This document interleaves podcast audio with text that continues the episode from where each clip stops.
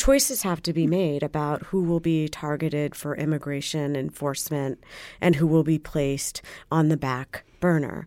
And so if I am thinking about how my government is enforcing immigration law, I want them focused on the highest priorities. That might include somebody who is a true threat to national security. Um, for some people, it may include somebody with serious criminal convictions, though that debate itself is nuanced and complex. From the McCourtney Institute for Democracy on the campus of Penn State University and the studios of WPSU, I'm Michael Berkman. And I'm Chris Beem. And I'm Jenna Spinelli, and this is Democracy Works.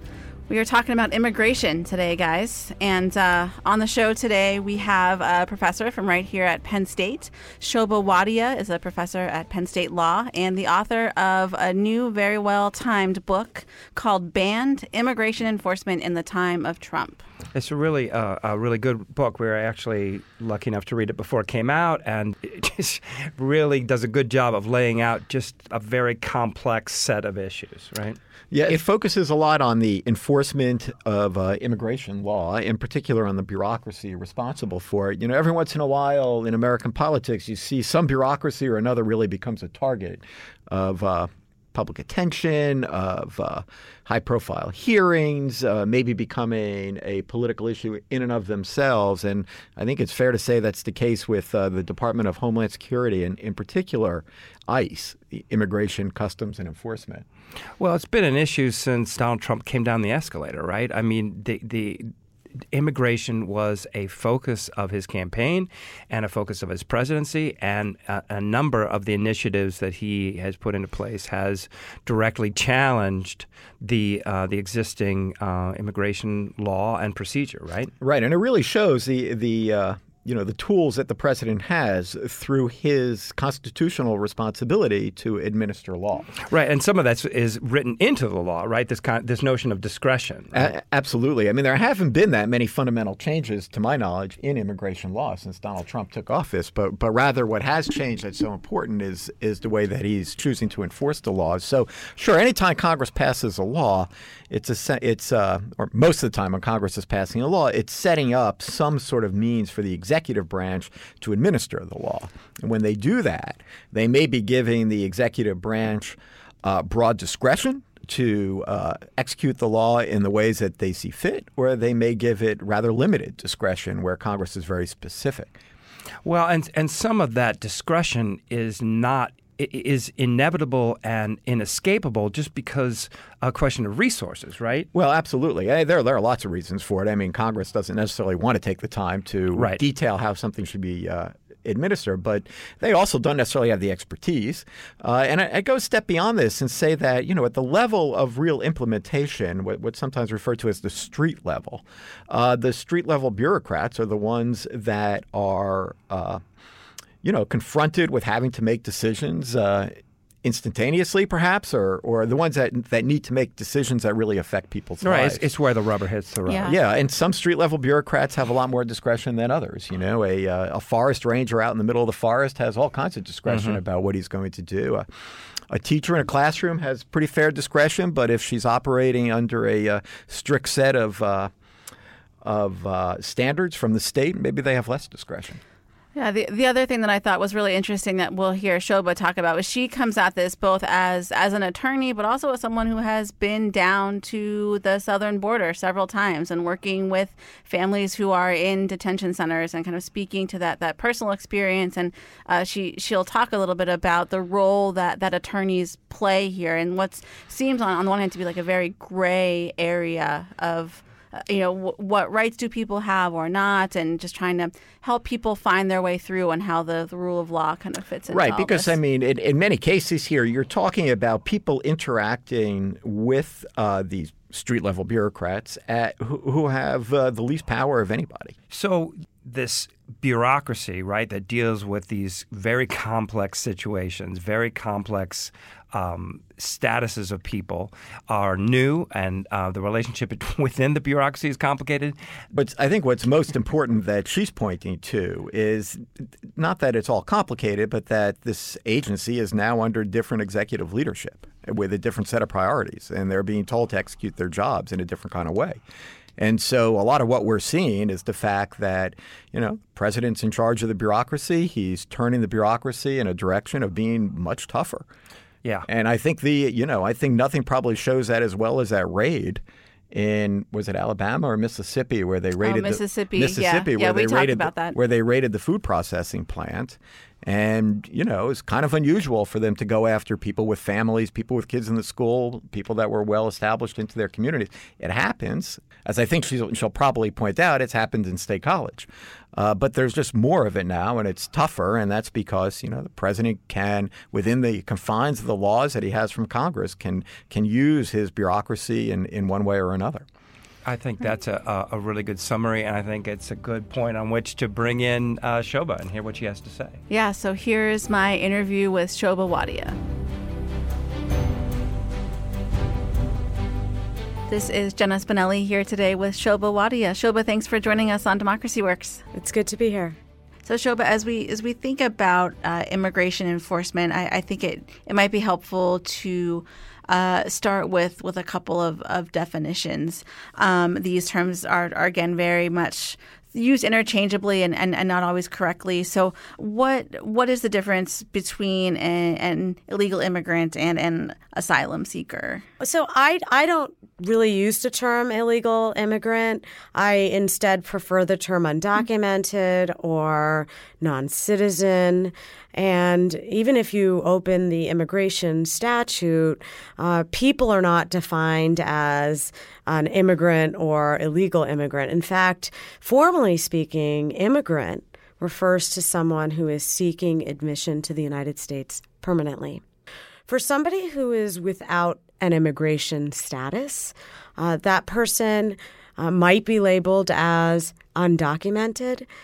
It's a tricky thing, though, uh, because we are living in a space where politically somebody who is undocumented is permanently labeled as such. Uh, when someone drives over the speed limit, right? We we don't call them illegal, right? That's not a permanent status we provide them. Um, it's also inaccurate because status is constantly changing. So it's possible for somebody to have entered the United States without papers or crossed a border and to many years later be a U.S. citizen. And so status is constantly evolving. So using these labels as noun can also be inaccurate.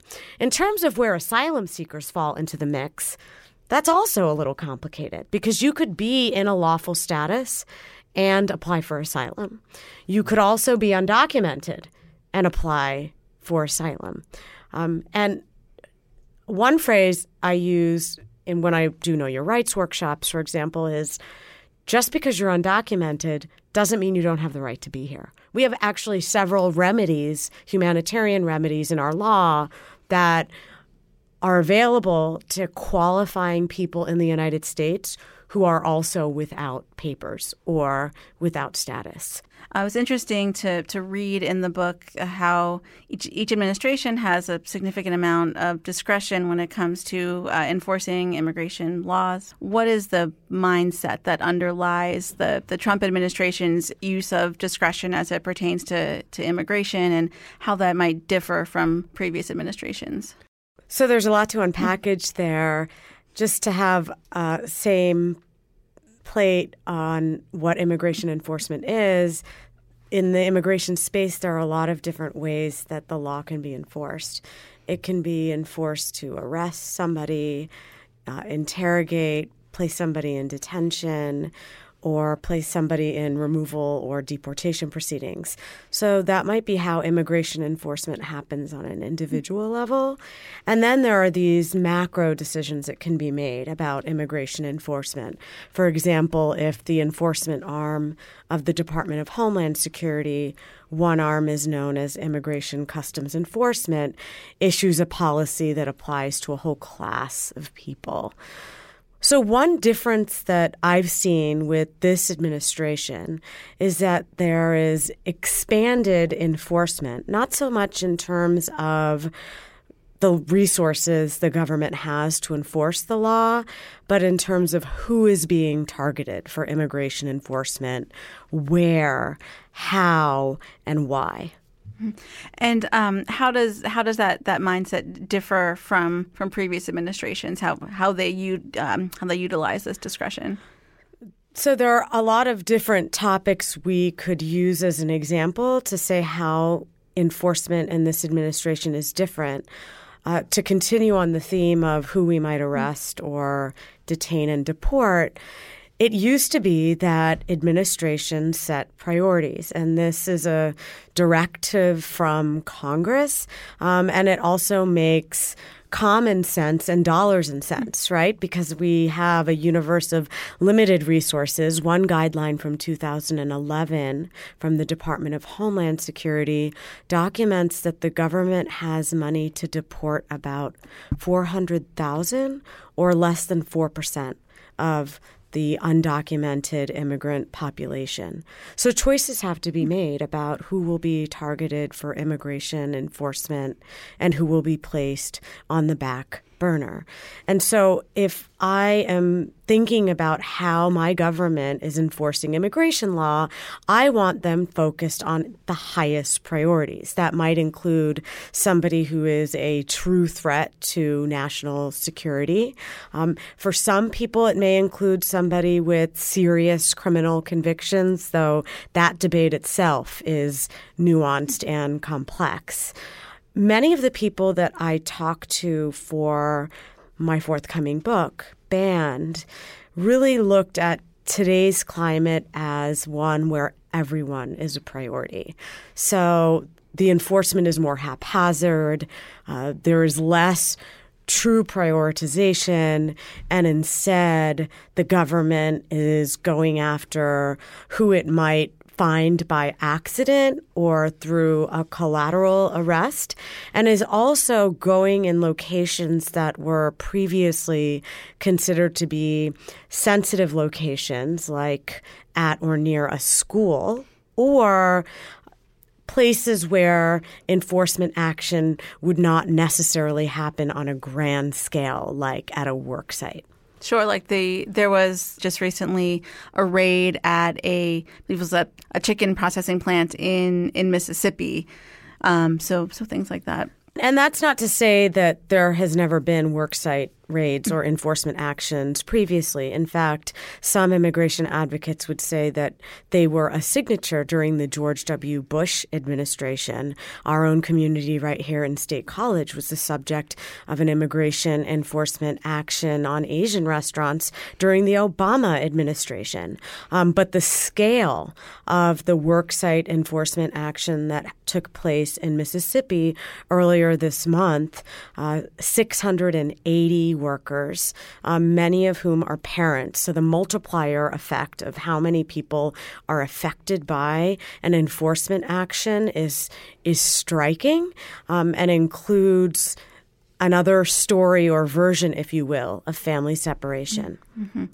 And, and, when it comes to actually carrying out enforcement, there are a whole host of, of agencies that, that kind of work together, or, or maybe don't work so well together. You can you can tell us, but uh, they, there's there's a bunch of, of acronyms that, that tend to get thrown around. Um, ICE and and CBP and, and INS. Can you kind of walk us through what each of those agencies does and, and, and how sure. they are all connected? Sure. And it really is an alphabet soup, mm-hmm. right? So law itself is complex. The immigration statute has been compared second in complication to the U.S. tax code. And then if you look at how Congress has delegated many of the immigration functions to federal agencies, that's how we're in this space where federal agencies are carrying out immigration law. It's because Congress has delegated these responsibilities to specific federal agencies. The Department of Homeland Security, or DHS, is a relatively new agency. In fact, I was working as a lobbyist in Washington, D.C. Um, in the wake of its creation. And so I was in the middle of what was then a very fast and uh, furious debate around uh, the creation of a new agency. It was a direct response to the 9 11 attacks. And if you were to compare it to how quickly or not Congress gets things done today, um, you might even be surprised. So DHS is a large cabinet level agency. It does not house only immigration, but it does house three main immigration functions. One is called Customs and Border Protection, or CBP. They've been in the news a lot this past summer, too. They are responsible for enforcement at the border.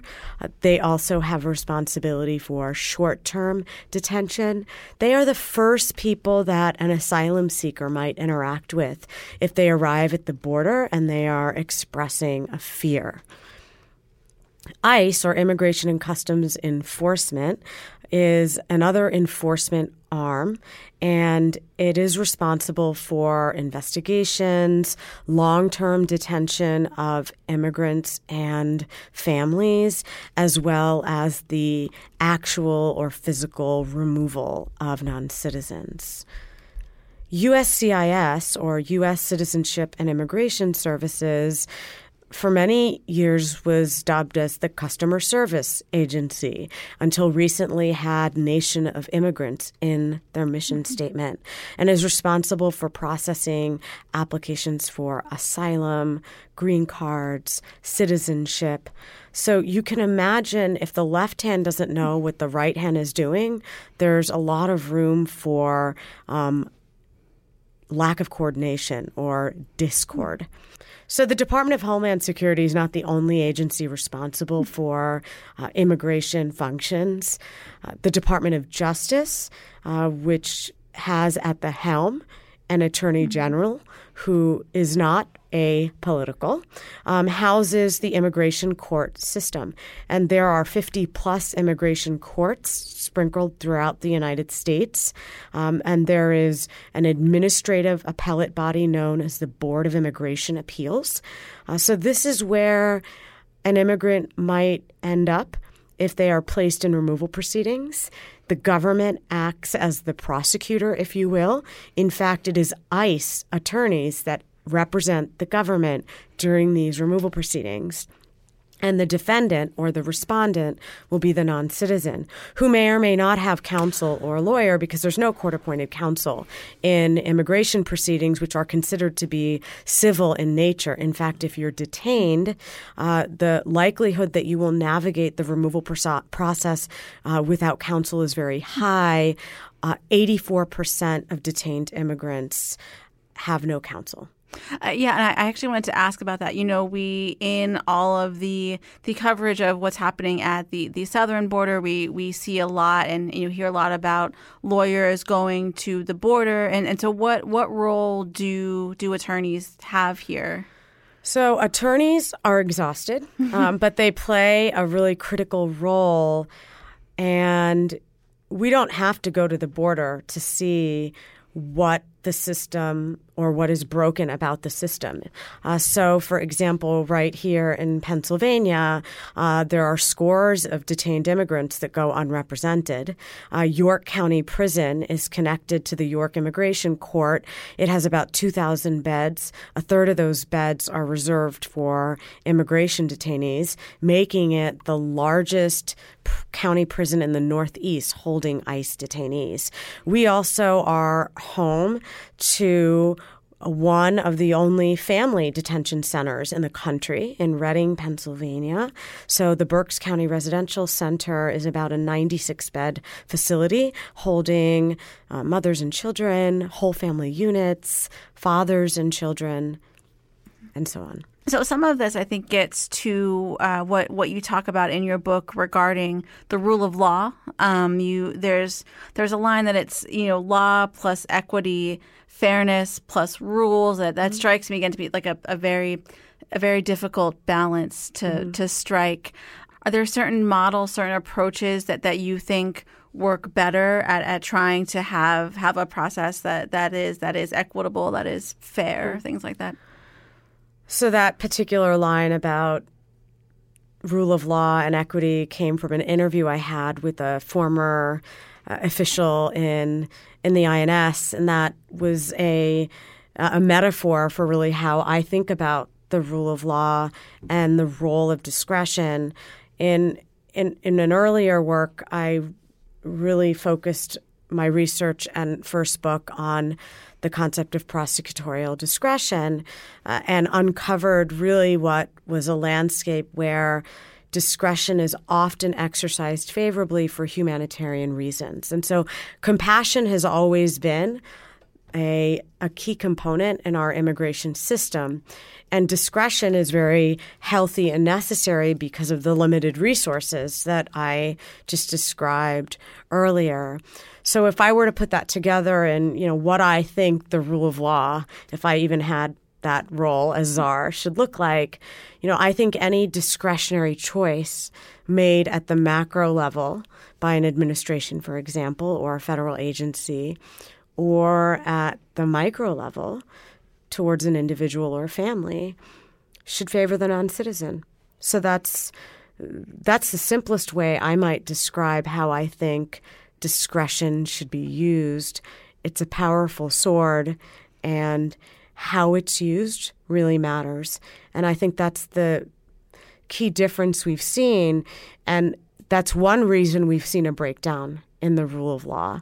There have also just been, in my opinion, explicit violations of the actual law uh, in in many instances, uh, so that that might serve as my short response. Yeah. So, so kind of giving giving people the benefit of the doubt, almost, or kind of kind of starting from a place of yes as opposed to to a place of no.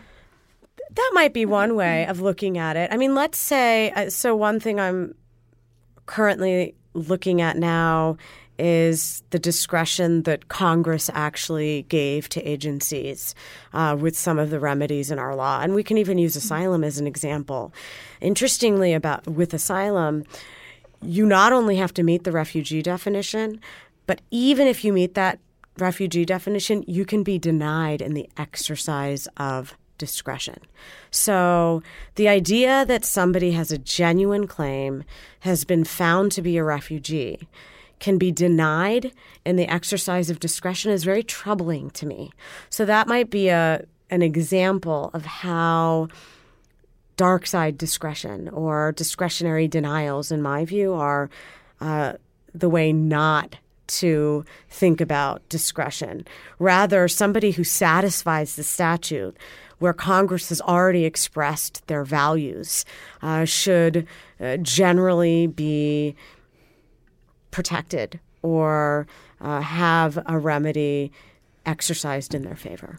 You, you also talk in your book uh, about one one possible way forward might be to move immigration out of the Department of Justice and in, into a new agency. Can, can you talk more about what that might look like? Sure. So, as it stands, the immigration court system is in the Justice Department. And so this is a, a bit unusual if we were to compare it to what we think about courts. In that way, immigration courts are not real courts. The federal rules of evidence don't apply. The judges are not truly independent. They're not Article 1 judges. They are employees of the Department of Justice the volume of cases they have to handle are astronomical compared to your federal court judge.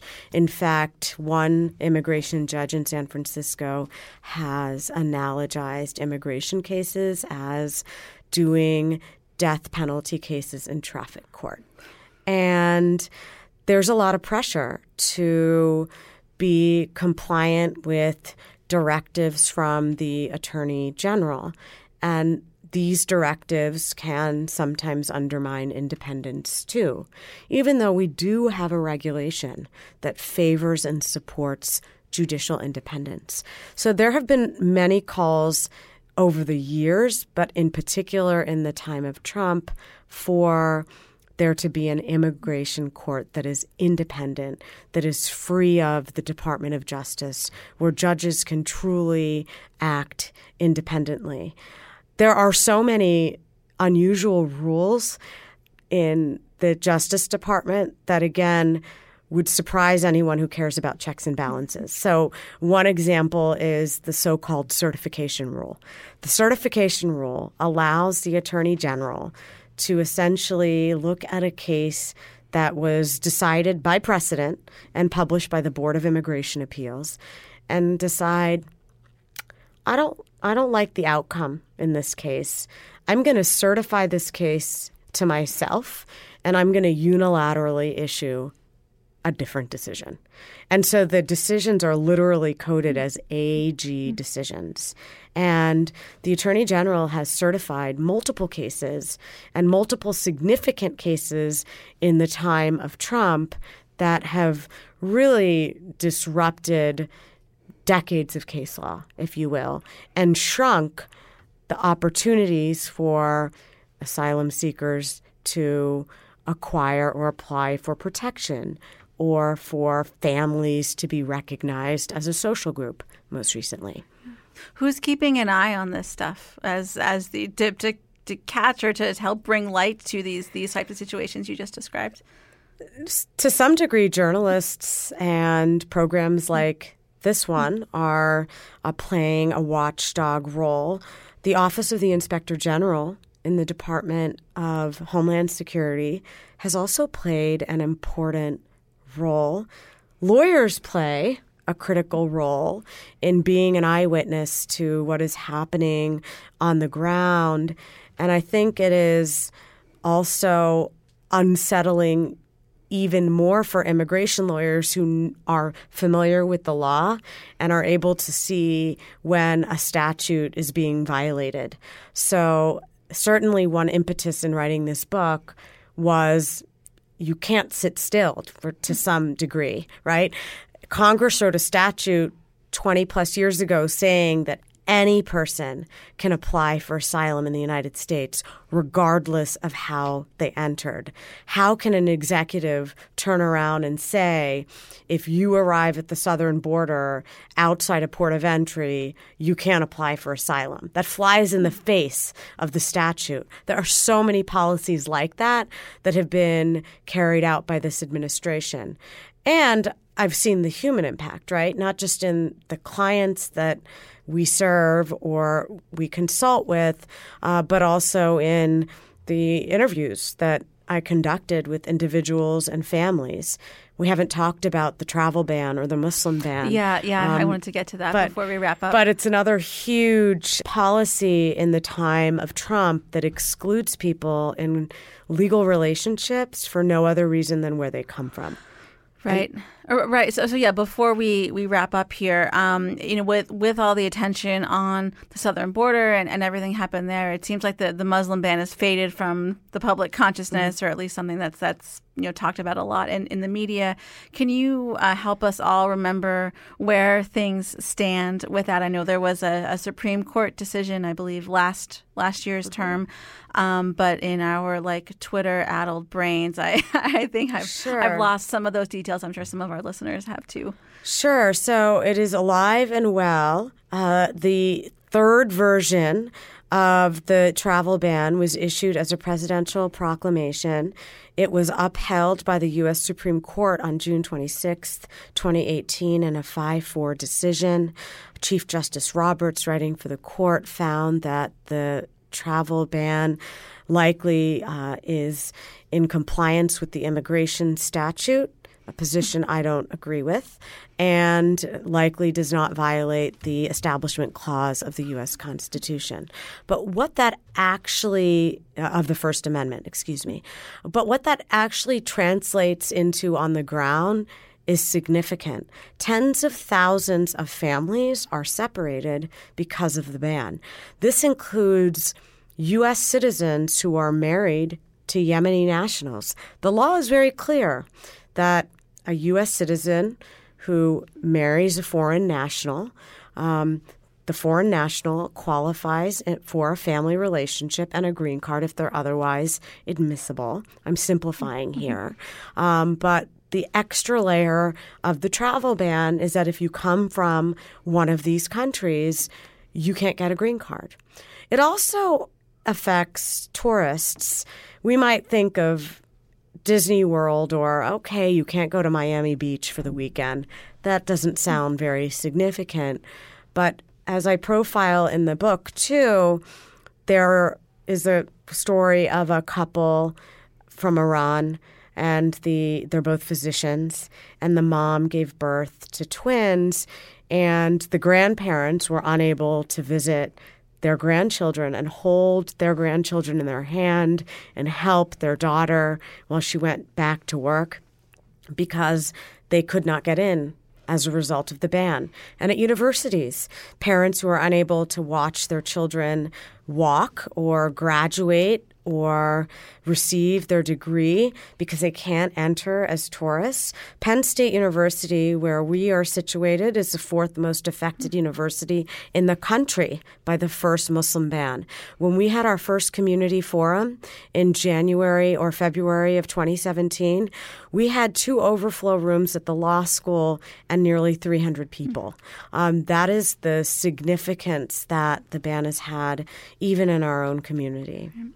Um, so as as we've we've discussed, this is very tedious, very difficult, very what I would imagine um, emotionally trying work that that that you and so many others out there are, are, doing. What what is your north star? Like what keeps you going eh, through all of all of this work that that's also you know ever changing too. So it is intense work. I think the one benefit I have is is experience. So my 23 year old self as an immigration attorney is very different than my 44 year old self. Uh, I also have a responsibility.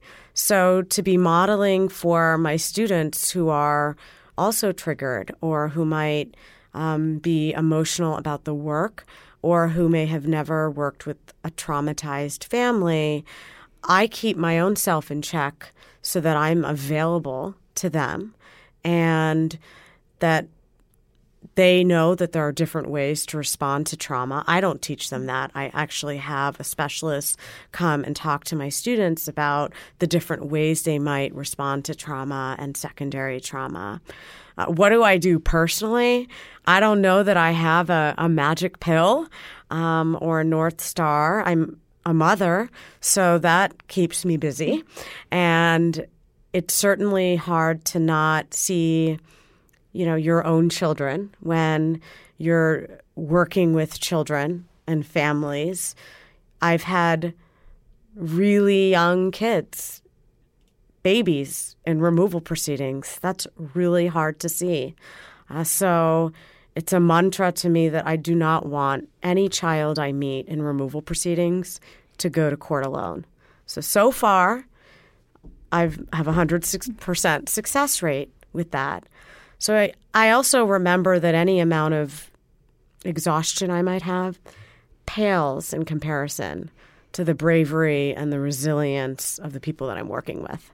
Uh, so it's really, uh, I can't sit in my corner and complain for too long uh, because there's a lot of work to do, and I'm in a privileged position knowing the immigration law, uh, and a lot of people need our help. Yeah. Well, yeah, and you know, not only are you out there doing this work every day, you also found the time to, to write a book about it. That uh, I I know I certainly learned learned a lot from reading it, and, I hope our listeners will too. Uh, so, Shoba, thank you so much for joining us today. Thank you.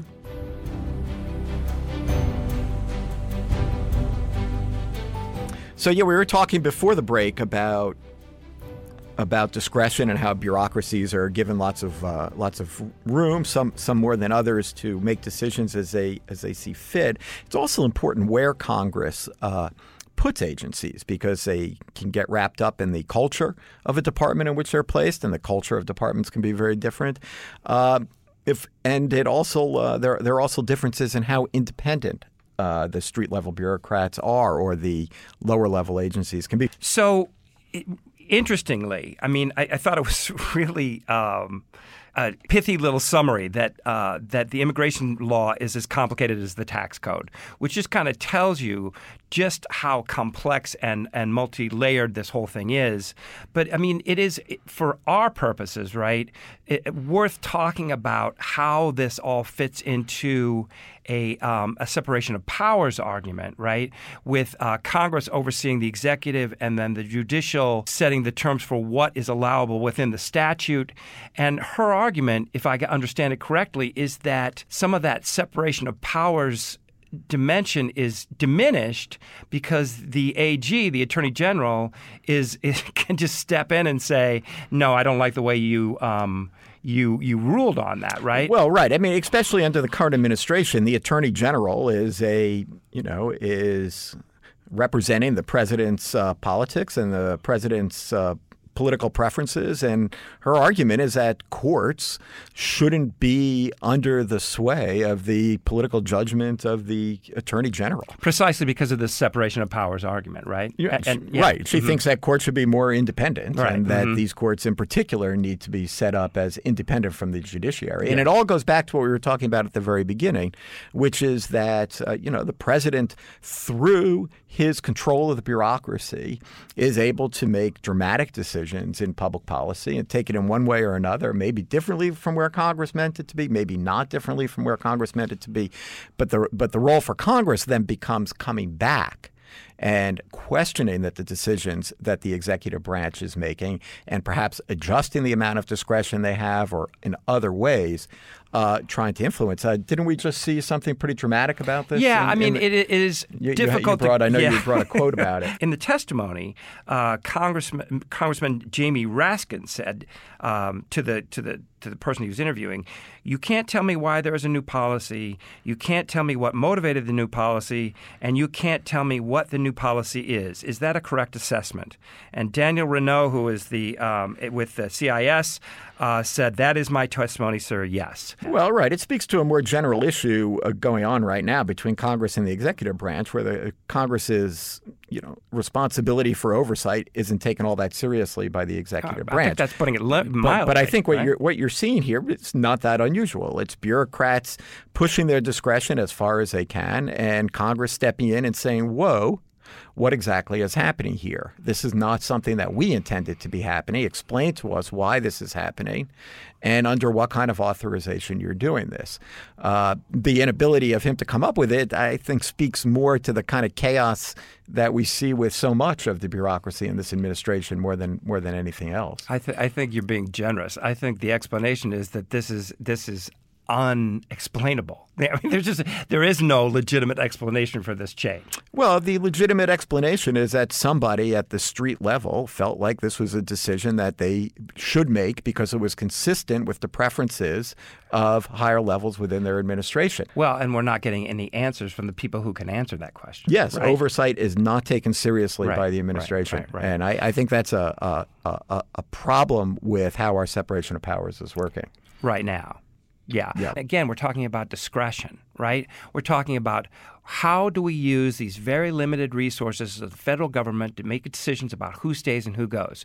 And in, within the Trump administration, we've seen changes towards um, going into um, um, ICE facilities. We've seen changes of going into schools. So people who are oh, doing oh, yeah. what they're supposed to do. We've also seen working, changes. Sure, we've also seen cult- changes within the culture of ICE because they've hired so much and maybe have not been as careful in hiring as they need to be. And and so that's a whole different area it takes you into, right. which so, is the, the culture of the bureaucracy. All right. Well, um, plenty to argue about here. Very And- provocative issue Yeah, and really yeah. an important issue in American politics right now. Uh, and it will be critical in the 2020 election. Absolutely. I don't think there's anything that unifies the uh, Republicans right now as much as, uh, well, maybe the courts. And, and I, but I actually think you're right to to frame this issue in the long term around um, separation of powers and how the the ineffectiveness of Congress to operate as an institution undermines democracy. You know, we're seeing it across the administration right now. Yeah, Yeah. yeah. Just the inability to, to, to do the oversight that they, that they need to do. Although I should note that Charlie Dent did not agree with us about that. Yeah, that's true. Um, so it's a very contentious point, which Yeah. we've, we've clearly demonstrated here today. So, in any case, um, thanks to Shoba, thanks to Jennifer for the interview, uh, and um, and thank you all for listening. I'm Chris Beem, I'm Michael Berkman. and this has been Democracy Works.